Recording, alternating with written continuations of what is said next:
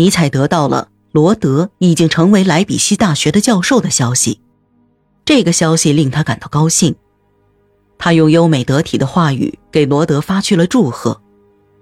可是他由此又陷入到了一种很难过的情感之中。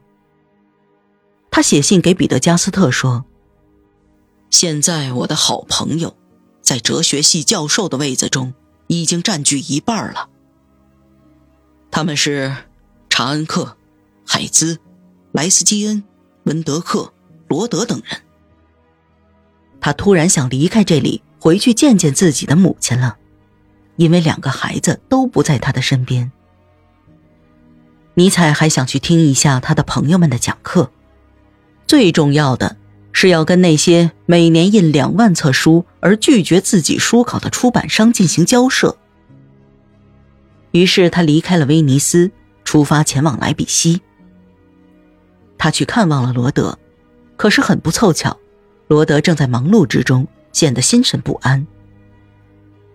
罗德接待尼采时十分烦躁和局促，这个古怪的失败的人，对罗德来讲是一个不速之客。后来，罗德解释了他冷淡对待尼采的原因。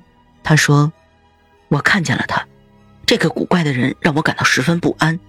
他身上开始有了一种我所不熟悉的东西，而以前的他好像已经消失了。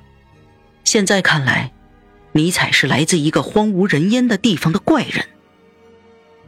尼采说：“我想听你讲课。”罗德把尼采带到一群对他的名字和作品毫无所知的年轻人中间，让他听他们的谈话。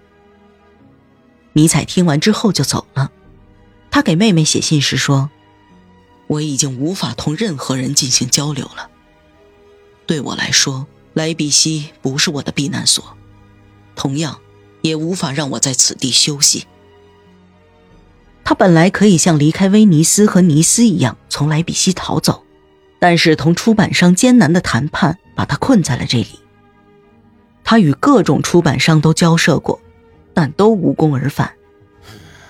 直到最后，他的自尊让他无法忍受这一切了。他要自费出版这部作品，不管付出什么代价。尼采的母亲生活在瑙姆堡，伊丽莎白离开后，他就一个人生活在那里。尼采产生了对母亲的同情心，他知道母亲现在凄凉的生活，知道母亲对他作品的失望。他反复对母亲说：“你不要去管我的作品说什么，甚至不要去读，因为他们并不是为你写的。”可是他的母亲有着强烈的好奇心。这使他一次次的读过尼采的作品后，又一次次的产生了不满的情绪。尼采想要给自己的墓前带来欢乐，他不想什么都没有留下就离开。他又在家里待了一周，却无法掩饰自己的烦恼。这使尼采的母亲感到心酸。最后，尼采不得不在更加不愉快的氛围下走了。他经过慕尼黑的时候。去拜访了拜伦·冯·塞里兹一家，希望能从这两个和蔼的人身上得到一点什么补偿。可是很不巧，塞里兹并不在家。